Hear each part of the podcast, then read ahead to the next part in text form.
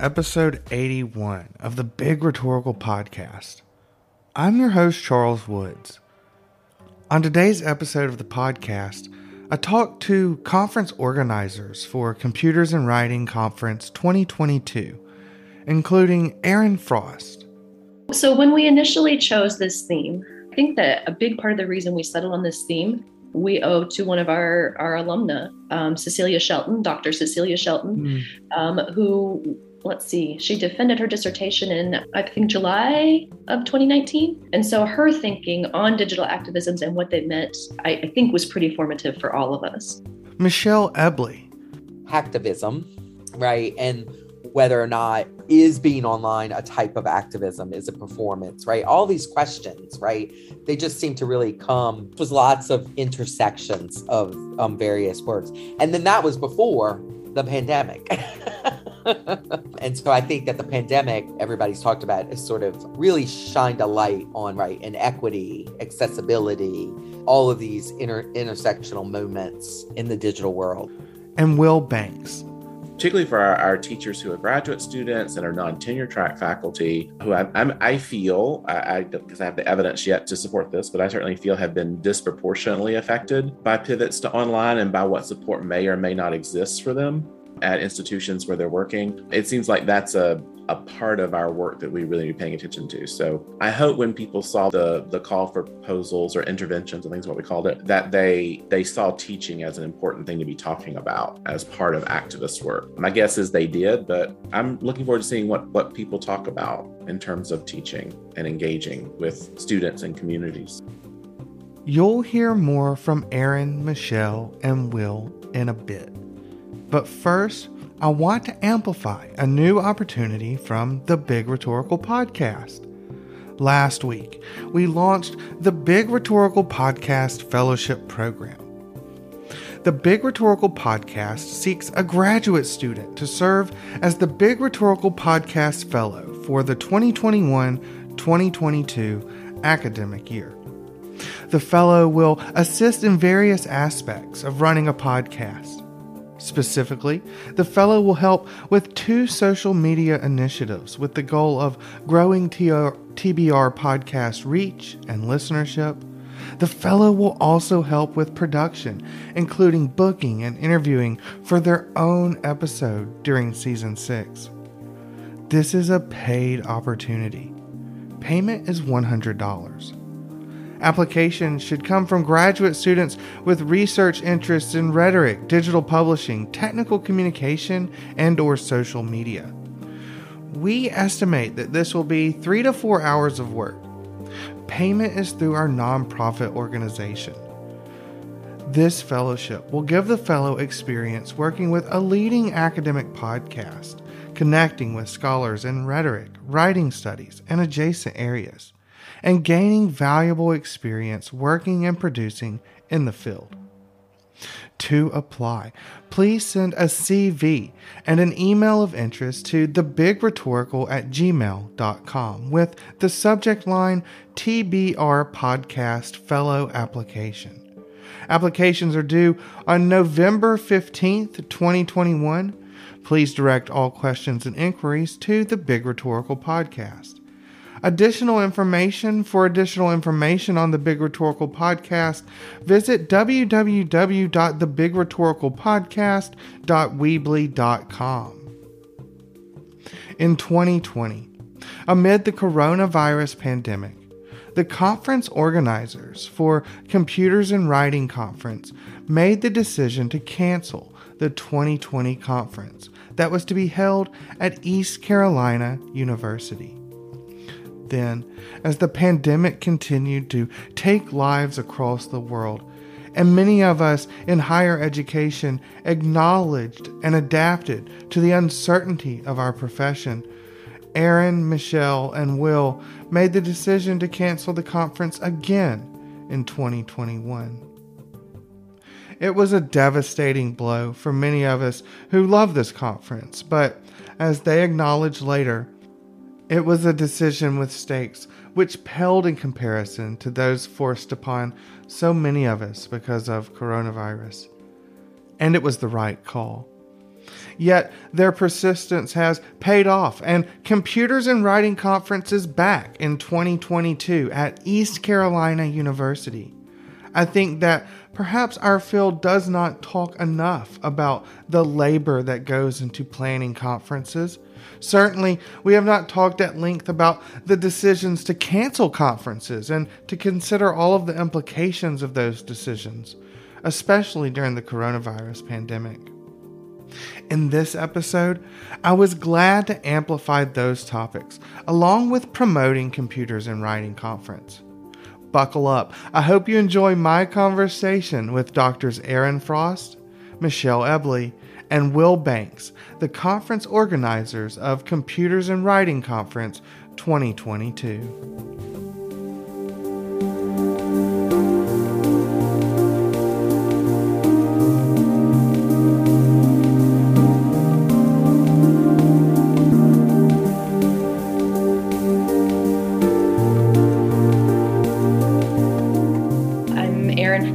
An associate professor of English. I'm in technical communication more specifically. I am also the coordinator for the PhD program here at East Carolina University. So my role here is uh, primarily at the graduate level right now. Um, and that's great because it's work that I really love. I'm Michelle Eble, and I am a professor of English here in rhetoric and technical communication, um, newly promoted to that role. Um, so still still getting used to saying it. And I um am currently uh, serving as an area coordinator, which means I represent technical and professional communication within the sort of infrastructure of our department.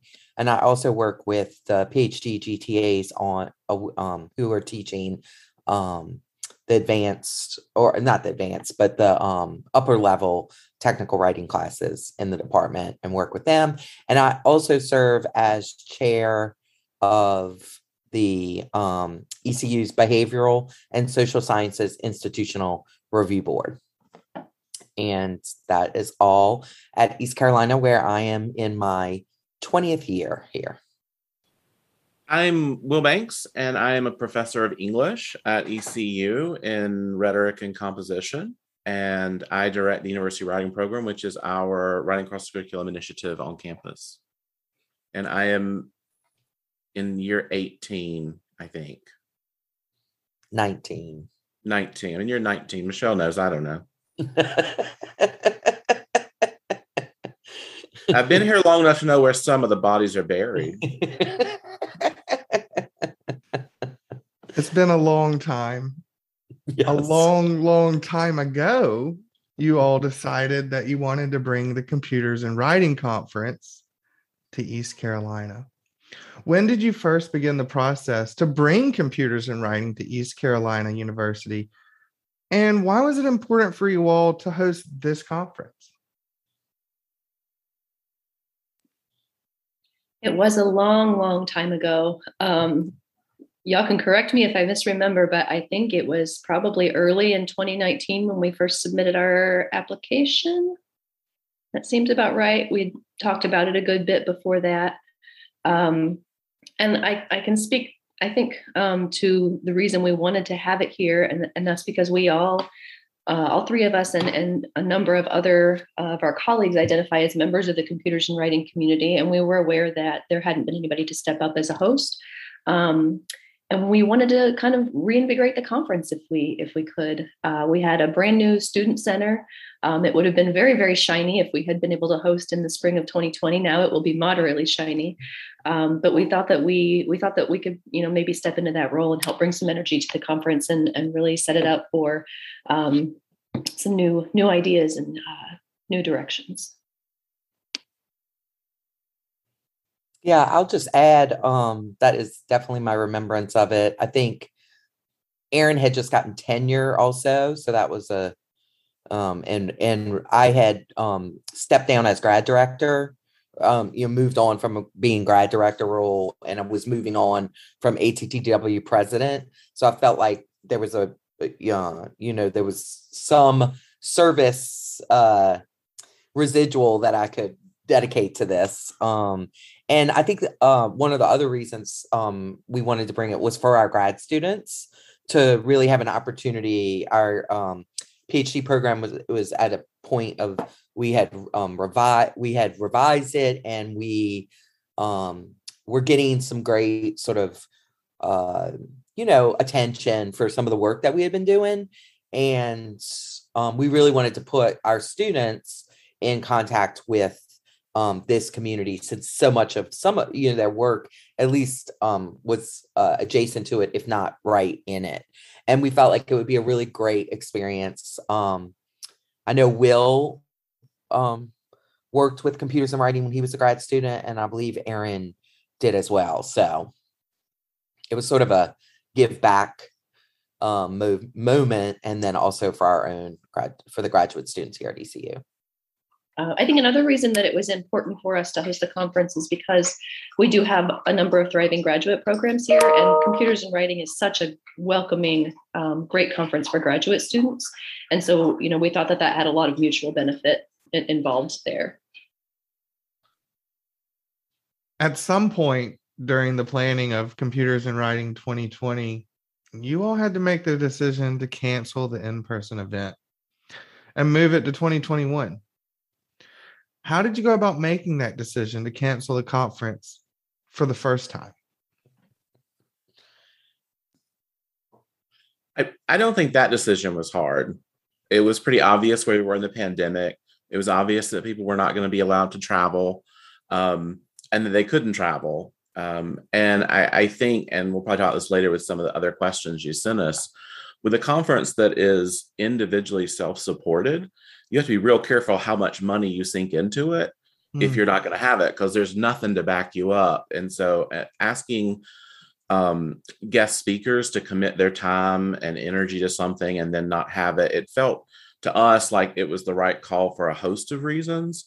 Um, but obviously, the pandemic itself was the the driving factor. Um, more difficult was figuring out did we want to try and do it in 2021 or did we need to wait to 2022? And I think one of the really exhausting, um, frustrating, difficult parts of that is in the midst of all this pandemic. I don't even know what the word is. I hate to use disparaging mental health words like calling something crazy, but despite all of the the what was going on, um, it it seemed like every day that something different was happening, right? And so this month maybe we're going to get vaccine rollouts. Well we can't mandate that people take them. Well you can't do this you can't do that.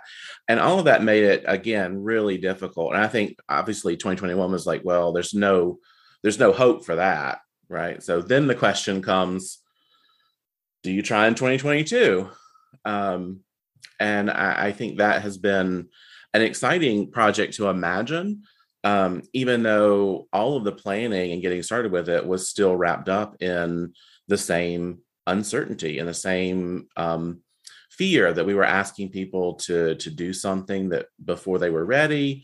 Um, it, it was hard to find guidance um, from you know. There's not really a, a a magic eight ball on this, right? So how do you know what's going to be available and what's not, whether travel is going to be allowed or not? So I think um, for me at least, jumping back into this for the third time uh, was also about personal uh, mental health concerns. Like, how many times can I reinvest and restart this particular wheel that I really care about? The topic for our conference and the work of it is, I think, really important but at the same time how many times can you exert all that energy and all that time for it to come to nothing? I'm afraid i'm the kind of person as a human being who likes to get closure on things and so i need something to happen if i'm going to invest time. Um, and so i think that has been a lot and of course if you're not hosting a conference or you're not part of a, a an executive board that's overseeing one of the many many conferences that are trying to happen virtually or in person around our country or the world right now, then you might be missing that particular element of what it's of, of that experience.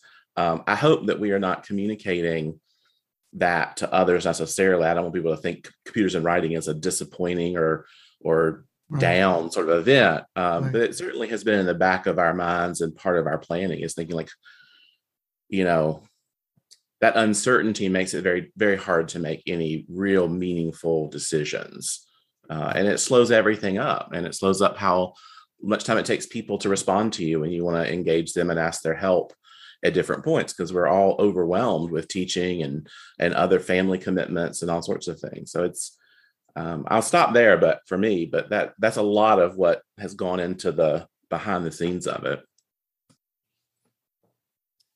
yeah i'll just add um one thing um so Erin, Erin was on maternity leave, so we were kind of keeping her up to date on things. Uh, and um, I remember that, and uh, I remember uh, that we had just, you know, canceled uh, ATTW because I, of course, I'm still involved with ATTW, and I thought, oh, but but but what will we able at first? I thought we'll be able to do computers and writing now, right? Maybe not ATTW, but we'll be able to do computers and writing. And that mm-hmm. lasted about two weeks, you know, um, before we knew we, and then like Will sort of talked about, we hadn't yet, we were just about to book tickets for one of the keynotes. We were just about to start.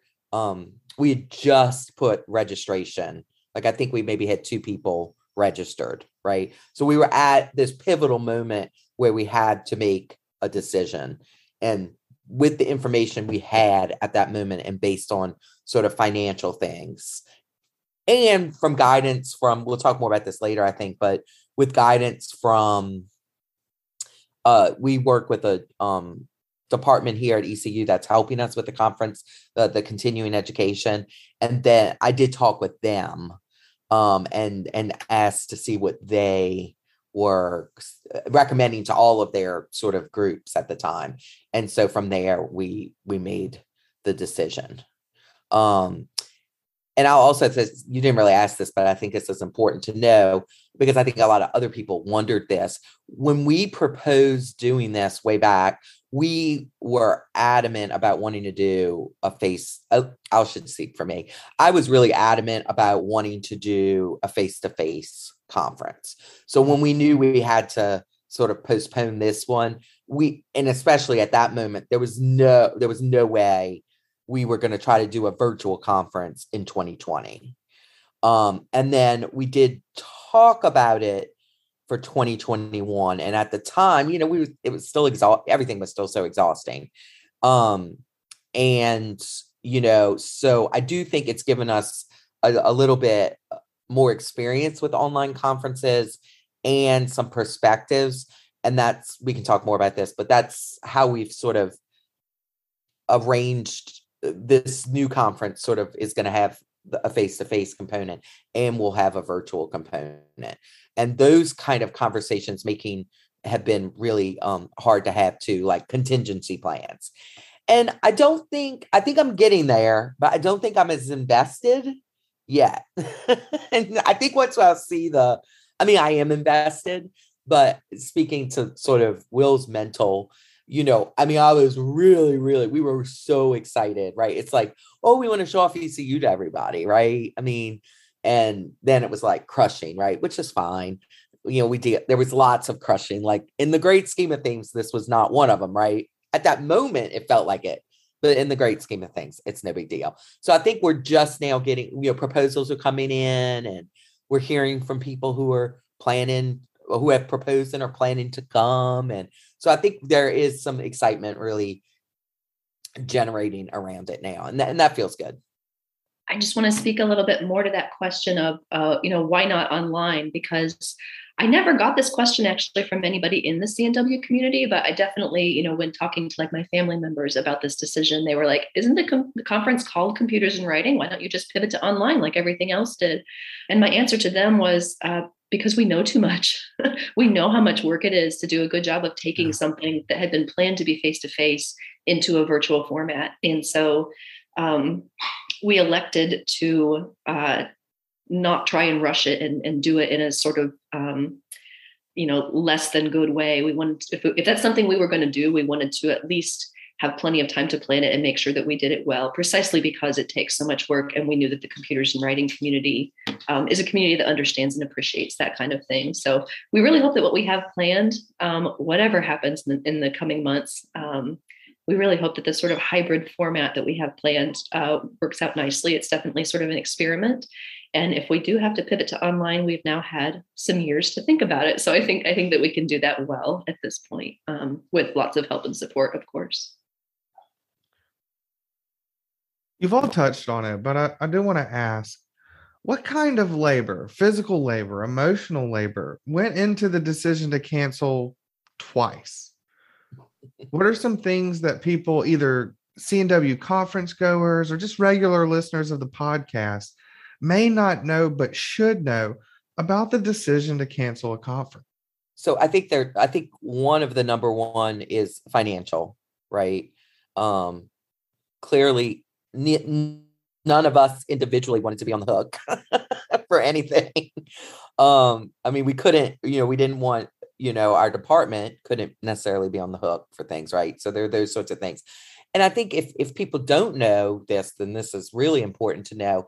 Is computers and writing doesn't have um an organization like an organized organization like a 501c3 mm-hmm. or a you know or ncte or you know any of these other that oversees it i mean there is the um the seven c's that's part of um nct and the and the four c's but there's not a governing board right there's not a treasurer right there's no money right so the money is what we are able to um see what the ECU wants to support, right? We do get some help from ECU.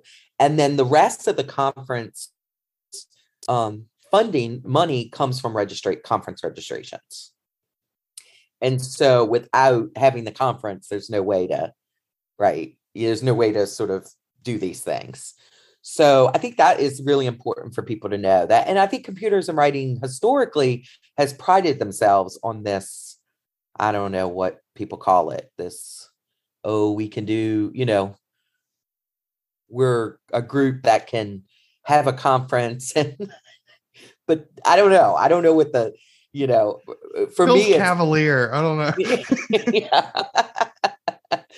Uh, and at the same time it's it's risky, right? Because if a group doesn't come up and decide, "Hey, we want to host the conference," right? Then it, it, it you know it's not it may not be sustainable right? I don't know.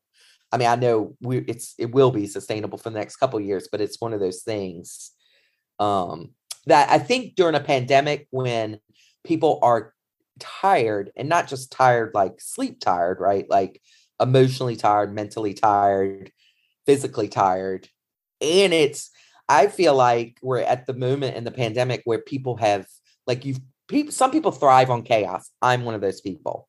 Like I'm like, oh, okay, it's cool. We got a pandemic. You know, we just need to do these things. We need to, you know, we need to work out. be sure to go outside every day and not sit down all day, right? And we'll get through this, right? Well, all these months later, you know, you're like, wait, I can't keep doing this, right? It's something. This is you can't do this for. So I think just those combinations of things um that was sort of more about me, but it those combinations of things I think really influence like whew, we just got to cancel like no like like um and I don't know one of y'all can talk about uh, we did have a, um some furloughs and stuff here at ECU that also affected um but I'll let Will or Erin talk about that. I was actually going to, I, I want to highlight some of the intellectual labor that went into building the conference that um, then, you know, doesn't really show up anywhere. So, um, like, first, that all the people who had proposed, right, they have done the intellectual labor of putting together those proposals. And so that weighed heavily on us, of course, when we had to cancel. Um, and we put a lot of thought into then do we keep the same program do we ask people to update do we start totally fresh you know like how do we honor those intellectual contributions but also put together a conference that's not two years old by the time it happens. Um, So we did, uh, you know, as you know, we have asked people to, we completely started over with the program, um, but we are trying to pay attention to who was previously accepted and who might have a project that updates well, that sort of thing. Mm. Um, and so that's a lot of intellectual labor for the program committee.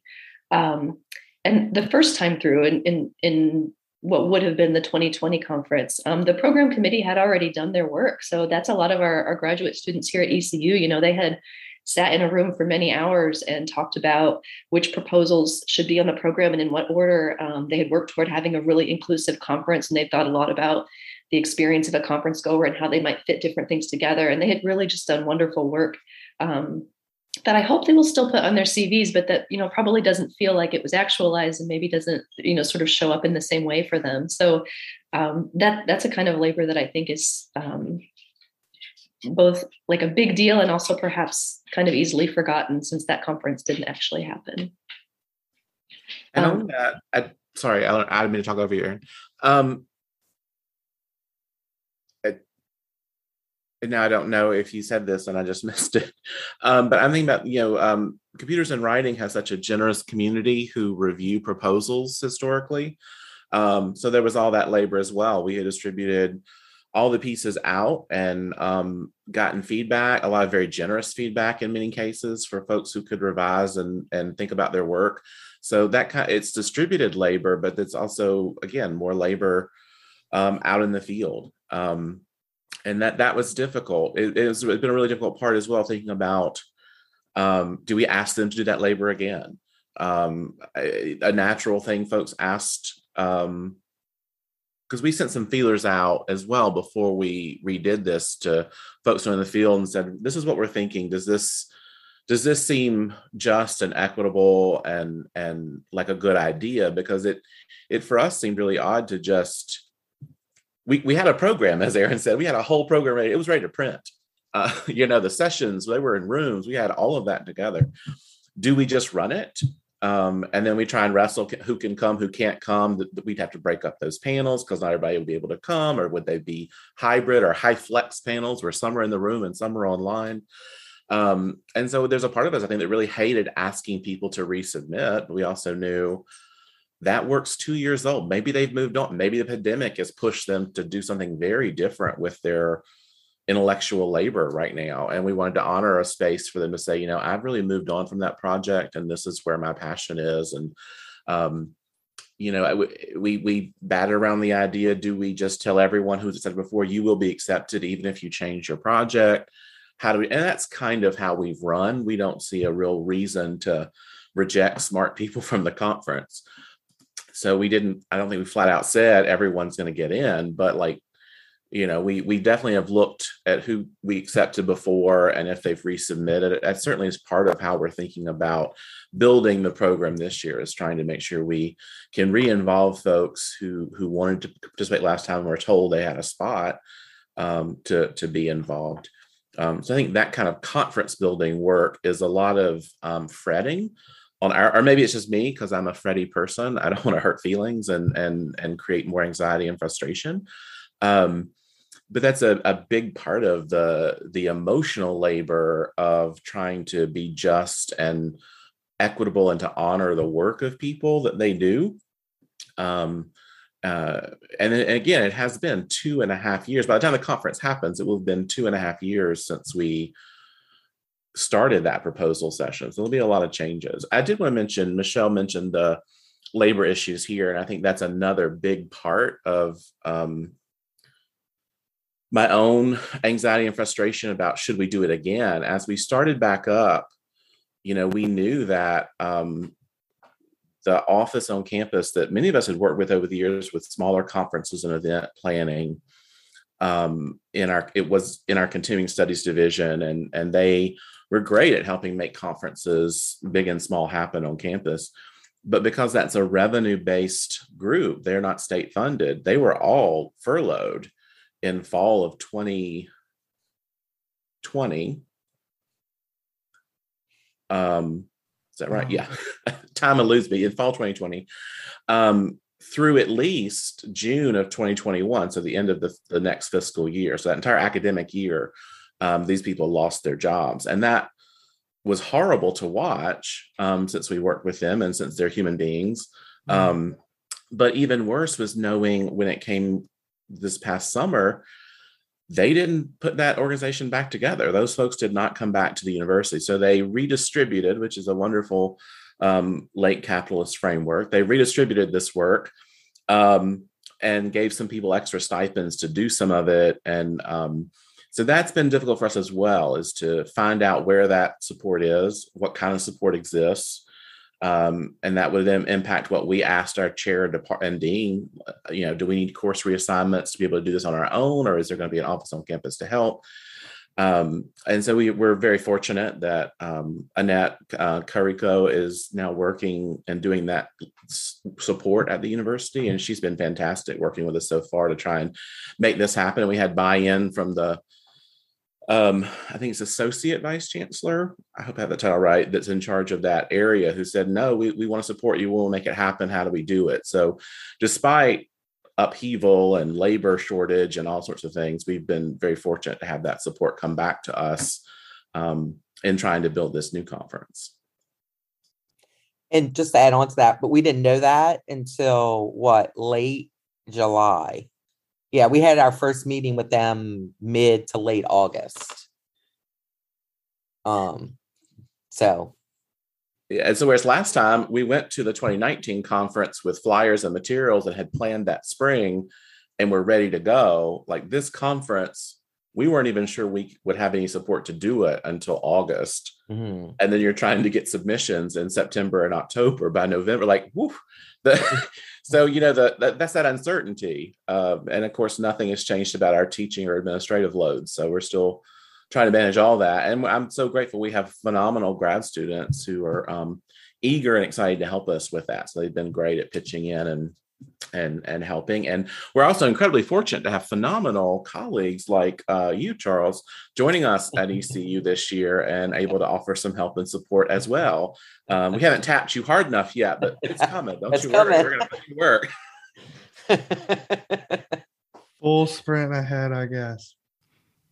More after this. Would you like to join Charles in the Big Rhetorical Podcast? The podcast is booking for next season now. The Big Rhetorical Podcast offers participants the opportunity to contribute to ongoing conversations within our disciplines and beyond. This record of conversations eventually will be a digital archive with the potential to impact the knowledge making in rhetoric, writing studies, and technical communication, as well as adjacent fields. Do you have a new book coming out? Are you hitting the job market this cycle? The Big Rhetorical Podcast wants to talk to you. The Big Rhetorical Podcast core ideals are similar to a community based writing project, with an emphasis on inclusivity in localizing knowledge and in strengthening relationships among peers.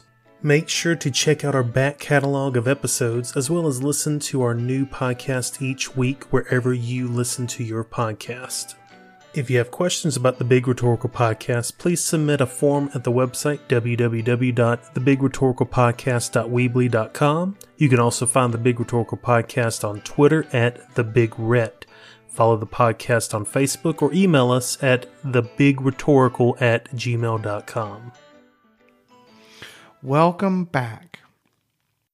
I think it's important to consider, and you all have certainly your your colleagues at ECU, folks who work on campus, graduate students that you mentor. I think it's important to consider that regular conference goers like myself weren't the only ones impacted, right? You've touched on a lot of these folks, but who have we not talked about that has been impacted by the cancellation of, of computers and, and writing the last two years? I mean, certainly the office of, of you know the, the folks who were laid off from ECU come to my mind as the, as the like some of the some of the people who were most impacted, not specifically by the cancellation of computers and writing, but by the larger mm-hmm. pandemic. And we know that's happening on a you know on a national scale as well. So I think they have to be the first people we think of when we answer that question. Um, but also, I think there are probably people impacted who don't even know it. There are you know there are local mm-hmm. stakeholders. Um, who would have benefited economically from uh, you know a conference uh, you know not a huge conference but from a conference of the size coming into town particularly during an off week which is when we had planned it when there are not students and their revenue may be down um, we also had done some work Um, and this has shifted over time, but we had done some work to create partnerships with local stakeholders who were engaged in digital activism. Um, and we were engaged in making some uh, little teaser movies um, to sort of show what the digital showcase option, when you when you submit um, a proposal, what that option could look like. And and those people, uh, you know, that all sort of went by the wayside. Of course, at the end of 2019, beginning of 2020, when this all started happening. Sorry, beginning of 2020. What has the pandemic done to our our brains and our timeline? Um, and we still hope to involve some of those folks but as i said you know the way that we're designing the conference has sort of shifted over time. And so um, like there that is not as big a part uh, this time for a, a host of reasons. Um, we hope we can still get them some of the exposure that we were that we were initially imagining but um, that you know that may or may not happen. So certainly those folks were impacted. And i know i mean i was really excited. I mean anyone who knows me in the field knows that i am um, very focused on food at conferences um, and making sure that there are anybody who's been to HTW over the years knows that you know there's going to be a good spread right? And so i mean some of the and we had a new we have a new student center and because we were doing this in an off week we knew that right all of those people who worked would be called in that week likely to work at the student rec center and all of the various places um and you know catering and, and things like that. And so i do think um, like Erin said, um, that the people who were most hit, you know, it's not just our conference, right? But the people that were most affected by the pandemic are are still those those same people um, in you know trying to get universities up and up and running again, uh, you know, at full speed, and um, yeah, so I think that that's you know um, some people that were affected as well.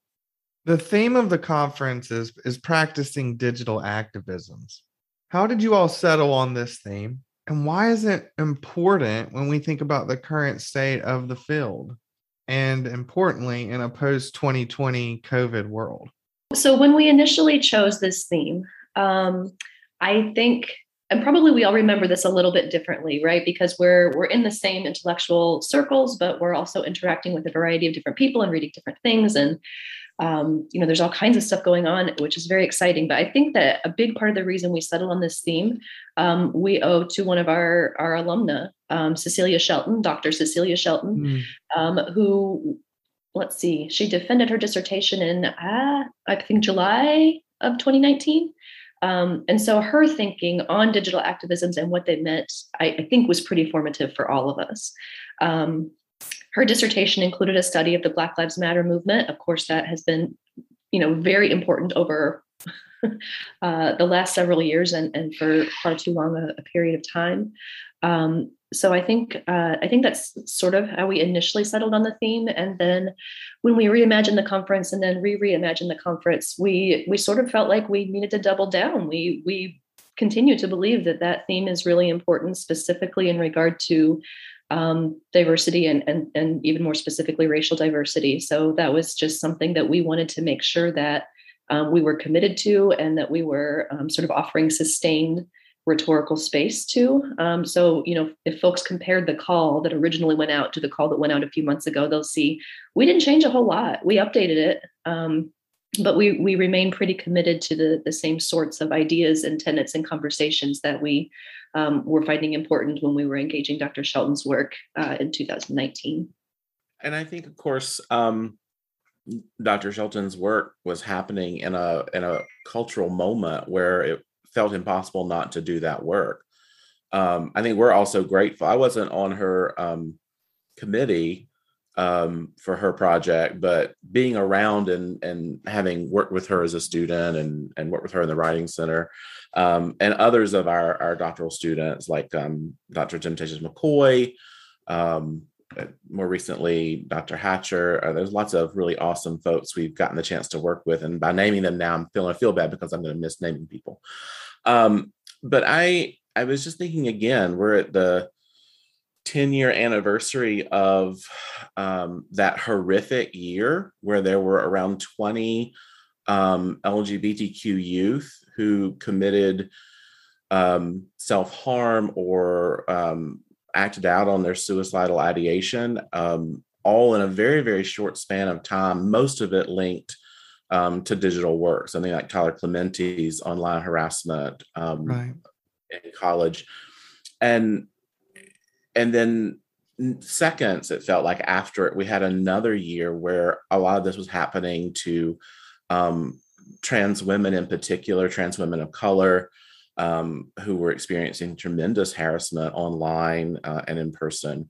And the ongoing right onslaught of lives being cut short ahmaud arbery and um, uh, breonna taylor and like so, just so many george floyd so many folks that that all of this was happening around digital work, right? We knew what happened with George Floyd primarily because of the viral nature of video and the ability for that to come out.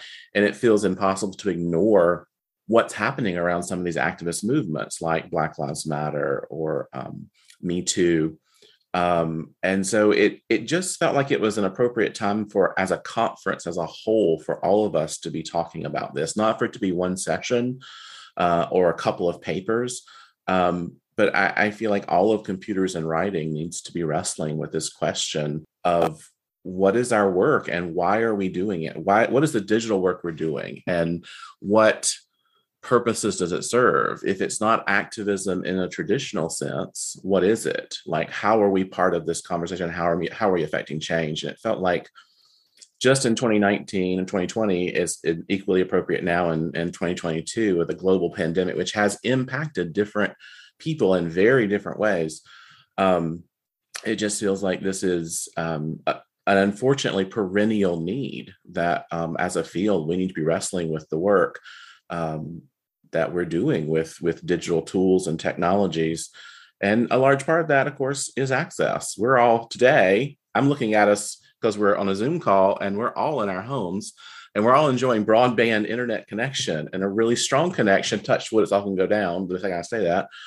Um, you know, most of us have been able to work from home and have found a tremendous um, benefit in our own safety and security of us and our families at being able to work from home. And um, while so many others can't, right? And and we live in a state that has struggled to mandate masks and struggled to mandate vaccination, um, particularly in public university systems. And so for us, we see that our own colleagues have been differentially harmed. Um, so, like, I, it just feels like we have to be talking about how our access to technology and the technology we have allow some of us um, to seem to escape from um, some of these larger uh, social ills and problems that we're dealing with, and others are more on the um, on the hook for them. Um, and because of their labor, we get to enjoy today sitting at home and chatting with you for your podcast. Um, I don't know that that's very rambly and ongoing, but it just feels like it, it just felt like it was what we needed to be talking about as a as a group. And I couldn't imagine a better group to be talking about this with than the people at C&W who I value very, very much as colleagues and friends over the years. Um, as Michelle mentioned, as a grad student, I was one of the assistant directors, program coordinators for this at Illinois State back in 2002, and and ever since then, like this has just felt like a, a powerful conference home for me. Um, the welcome I got as a queer scholar was huge, and so I I hope that we're able to do that same kind of welcoming work around a really difficult and complex topic like practicing digital activism. Yeah, I'll just add to that. I believe it was, I can't remember where C&W was in 2018. Um, I'm blanking. George Mason? Yes. Yes. Um, I believe that, and it might have been the year before, but I believe I was in a session with Erika Sparby where they were talking about digital aggression.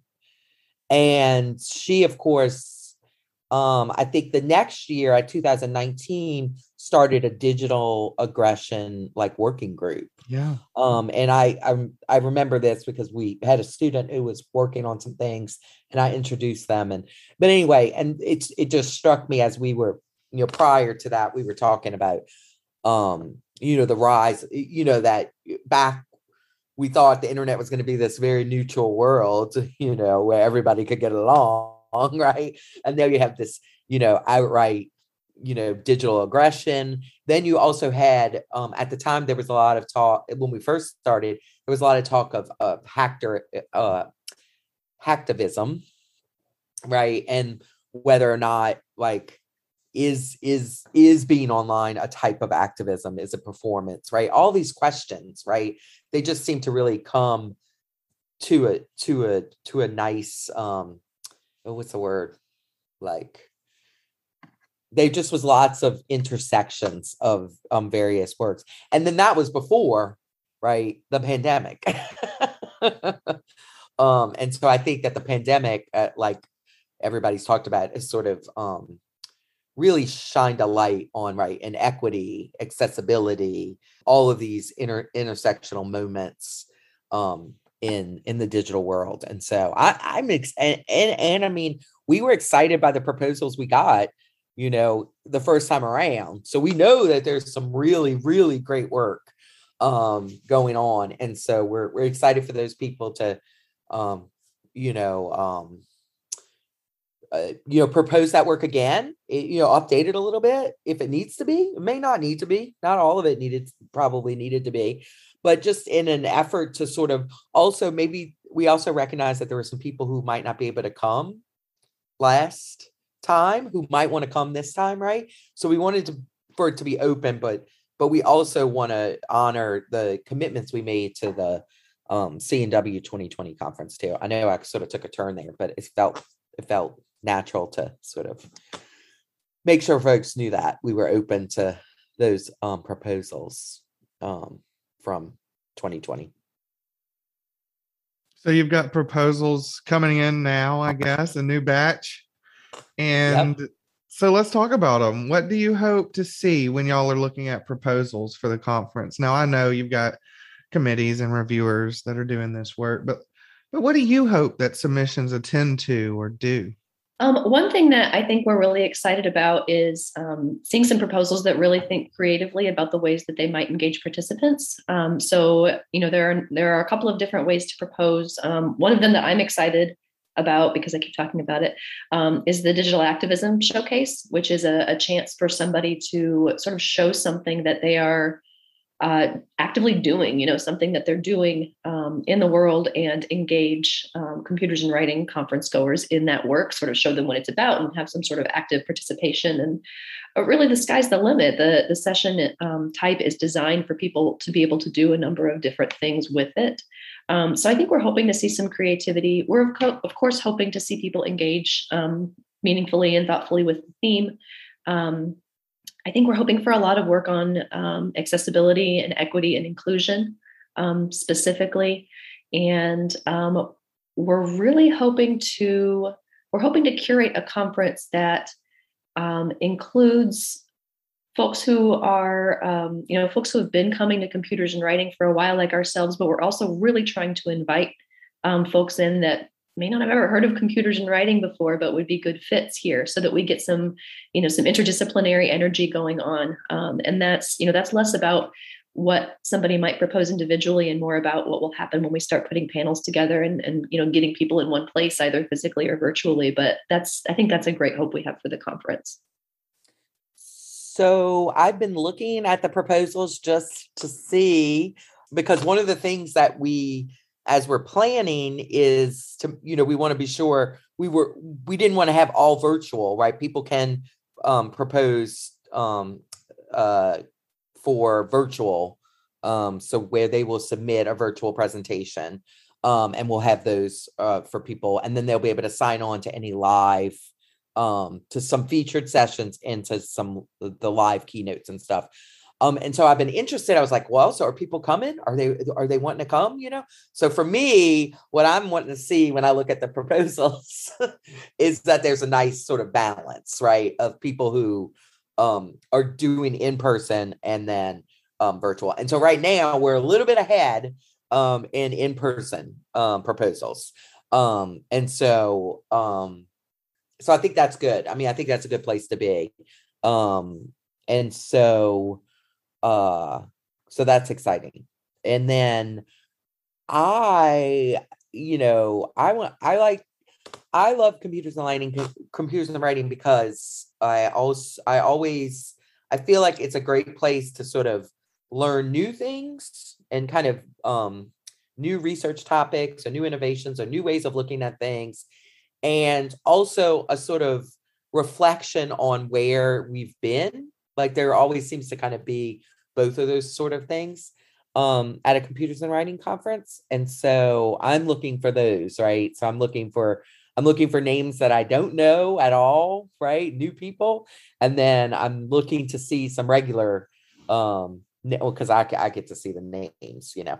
Um, I'm looking to see, you know, some some names that are familiar, right? Because I think that that sort of blending and welcoming and inclusion is one of the hallmarks of um, computer computers and writing, and so that that's very exciting. I also know that there's lots of smart work um, going out going on out there and so i hope that we can feature it at um at this conference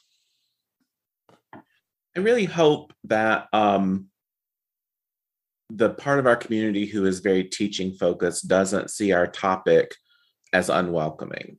Um i hadn't thought much about that possibility uh, until uh, recently i was seeing some conversations online not about our conference but just about teaching in general from people i think of as key computers and writing people, and they're um, primarily focused right now on the complexities of teaching in a moment, in this historical moment, right? So, trying to be attentive to anti racist practices, trying to be attentive to inclusive um, and equity driven work in their classrooms, which was complicated by um, sudden pivots online, but now ongoing in hybrid and high flex environments. I really hope um, maybe this year more than ever, we'll see a lot of really um, interesting and engaging panels and discussions on the the intersections of digital activism and our teaching because um, it, it feels like particularly for our, our, teachers who are graduate students and are non-tenure track faculty uh, who I, I'm, I feel I because I, I have the evidence yet to support this, but I certainly feel have been disproportionately affected by pivots to online and by what support may or may not exist for them um, at institutions where they're working. Um, it seems like that's a, a part of our work that we really be paying attention to. So um, I hope when people saw the, the, the call for proposals or interventions, I think is what we called it, um, that they they they saw teaching as an important thing to be talking about as part of activist work. Um, my guess is they did, but um, I'm looking forward to seeing what what people talk about uh, in terms of teaching and engaging with with students and communities you might still be in the planning stages but i wonder is there any information on the keynote speaker the night out etc that you're ready to share with listeners? Um, where are we going? What are we doing? Who are we seeing? Well 100% we um, I, I don't know if this is Erin's reputation because she's professional and grown up and and things. Mine and Michelle's reputation is 100% we like to party, although now that we're getting really old, maybe that's also disappearing. Um, but uh, we have a wonderful new arts district um, in Greenville, and at least to date, knockwood, the pandemic has not destroyed it. That has been certainly one of our own anxieties because it's all locally owned. Um, restaurants and and and pubs and and eateries and and things, um, including a Time for Science museum, um, which has just gotten a boost by connecting to the state um, museum uh, group. So it's it's local, but it's now connected. Um, and so we have nights out planned uh, in that area, which is not far from campus and is easy to get to, has good parking. Um, part of that will be instead of bowling, we are going to invite folks to come throw hatchets, um, which might be a great way to deal with some pressure, anxiety, or frustration at the end of the school year. Um, so we're working on that and making that happen. Um, but since it's situated there as well, we see it as sort of a hub where folks can be there right next door at the uh, the shop called Emporium, which is one of those places where you get the bracelet and you can get as many pours of beer and cider or wine or whatever as, as you want sit outside or inside. Um, there's a lot of outside seating throughout that area. The pizza place, um, uh, places that have been written up um, in various state and other magazines for having quality food and and beverages. Um, Luna Pizza was just recently showcased in our state magazine, for example, and it's attached to Pitt Street Brewery, which is a fantastic uh, local brewery um, with both inside and outside seating. So we see going out, uh, whether that's where we end up with the ride from CW um, or another night when we're out um, enjoying it. It's a place where people can walk. If you don't want to throw hatchets, you can watch some people throw hatchets from a safe distance, laugh at them, and then go off and have pizza or something else. Um, and you can move about that space. So we really wanted to make sure there was some decompressing space from the conference and also getting off campus as a group um, in a fairly easy way um, for participants because I think we all need some breaks after the last couple of years as teachers and researchers. Um, we also, I, I, guess it's okay to say this, we also are hoping that for one of our evening events um, to have a drag show um, after uh, after one of the the main sessions. Um, evening sessions. Folks who want to can uh, participate in the drag show as a fundraiser um, for our local PICASO group, which is a, a an AIDS uh, support charity in our area that's been on going on for decades and is a really important part of Eastern North Carolina's own activism and culture. Um, so I, I, know at least with those couple of things in our in mind, assuming we can still make them happen like we originally planned, we have a lot of fun going along. Yes, fun activism. You know what I mean? Like fun activism. That's what you want. You want fun activism. Uh, but uh, so that we're excited about that, and we are um, still working on um, how we're going to do keynotes and things. Uh, we talked earlier about the difficulty of finances. We are all agreed as as conference coordinators that it would be inappropriate to ask someone to develop and build a big presentation as a keynote if we're not certain we can have a conference uh, and and pay them an appropriate honorarium or stipend for that labor. Um, so we're we're we have some things lined up and some ideas for how we want to do that in, in equitable and uh, just ways. Um, and so we're still waiting to confirm that. So we're not quite ready to say for sure in this podcast. Although probably like in three days we'll be ready. Uh, but um, we have we have had some really awesome work lined up, um, and we're, we're really hopeful that um, we'll be able to to make that happen in in in really good ways.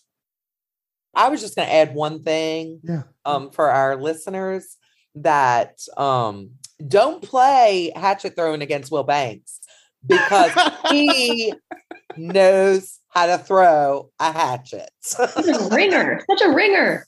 Such a ringer. So just FYI, so you don't lose to him. Um, don't let him make you think he doesn't know anything about throwing hatches because it certainly he, let I can certainly let everyone make the wager that if they beat me, they are allowed to donate hundreds of dollars to a local charity for the oh. honor of beating me. Oh, there you go. Challenge extended listeners.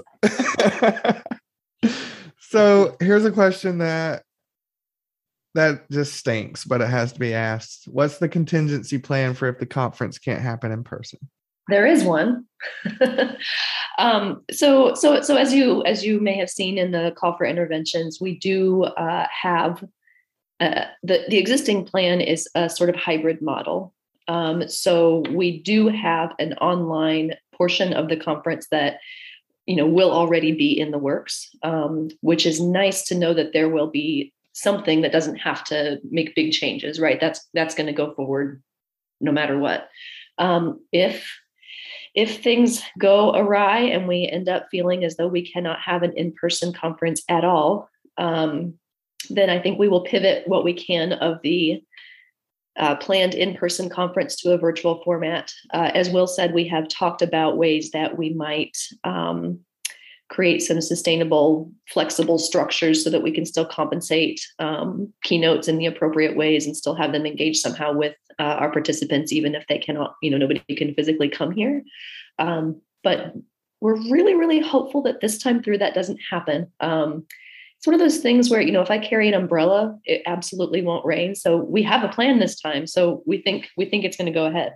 So, what are the important dates for people to keep in mind for the conference? When is the submission deadline for proposals? And what are the dates of the actual conference? And mention where folks can find you online. The dates for the conference are May 19th through May 22nd. We'll have an opening reception um, on that Thursday evening, May 19th. Um, and then we'll end on Sunday, May 22nd, uh, with I think a town forum. We're still working on those details. Um, our website for the conference is cwcon2022.org. And again, that's cwcon2022.org. And that is where you are able to submit um, a proposal. And the proposal deadline is November 1st. So we're coming up on it, but there's still plenty of time to propose uh, a panel, a presentation, a workshop, um, any number of items. Um, I will add, if it's okay, a plug for the Graduate Research Network. That always happens on the, I guess, what we call the first day of the conference. Um, you know, when there are workshops and when the opening reception will be. So that Thursday. Um, the website for the GRN is gradresearchnetwork.org. I, I believe it will be updated soon. And I just want to mention for any graduate students listening who might not know, um, as welcoming and wonderful as computers writing, computers and writing is sort of in the conference itself, the GRN is even more of that. It's a wonderful first oh, yeah. place um, to present your research. So if you're at all nervous, this is this is where you go. This is the place to be. Um, and I'll, I'll say this, although we've not talked about it, I think it's absolutely fine to submit the same project to C&W and to the GRN. Um, if you're very, very fast, you can get feedback at the GRN, then turn around and incorporate in, into your presentation or, or whatever you're doing the next day or the day after. Um, but also it's you know we're happy to hear things in multiple iterations and, and give feedback and you'll have different audiences so um, really i encourage you to take advantage of the grn it's a great thing to do it's definitely a, a C&W conference pro tip from Erin Frost for sure. Anything else you all want to add before uh, we let you off here for the rest of the day? Keep an eye out on our social media channels for updates as we finalize things. We'll be publicizing them. Um, uh, we have a third year graduate student here, um, nearing her doctoral candidacy, Morgan Banville, um, and she is uh, kind of our social media coordinator. So you'll see things um, coming out from her. Um, and just yeah keep an eye out for exciting new announcements because we'll we'll let you know as we get things um, set in stone. Yes definitely follow us on uh, facebook. We have a facebook page. That is c and a n d w con and i believe it's the same on twitter. So follow us there as well. Thanks so much, everyone, for joining me and talking about what has really been, you know, um, a tough at times two years or two plus years. And i certainly can't thank speak speak for everyone in the field but i can speak for myself to say thank you. Thank you for this persistence and this work because uh, for the first time that i went after after i would say the first time i went to computers and writing i was quick off with that george mason comment because that was my first one. Um that was like i felt my home too. So thanks for like keeping the house in order i guess everyone.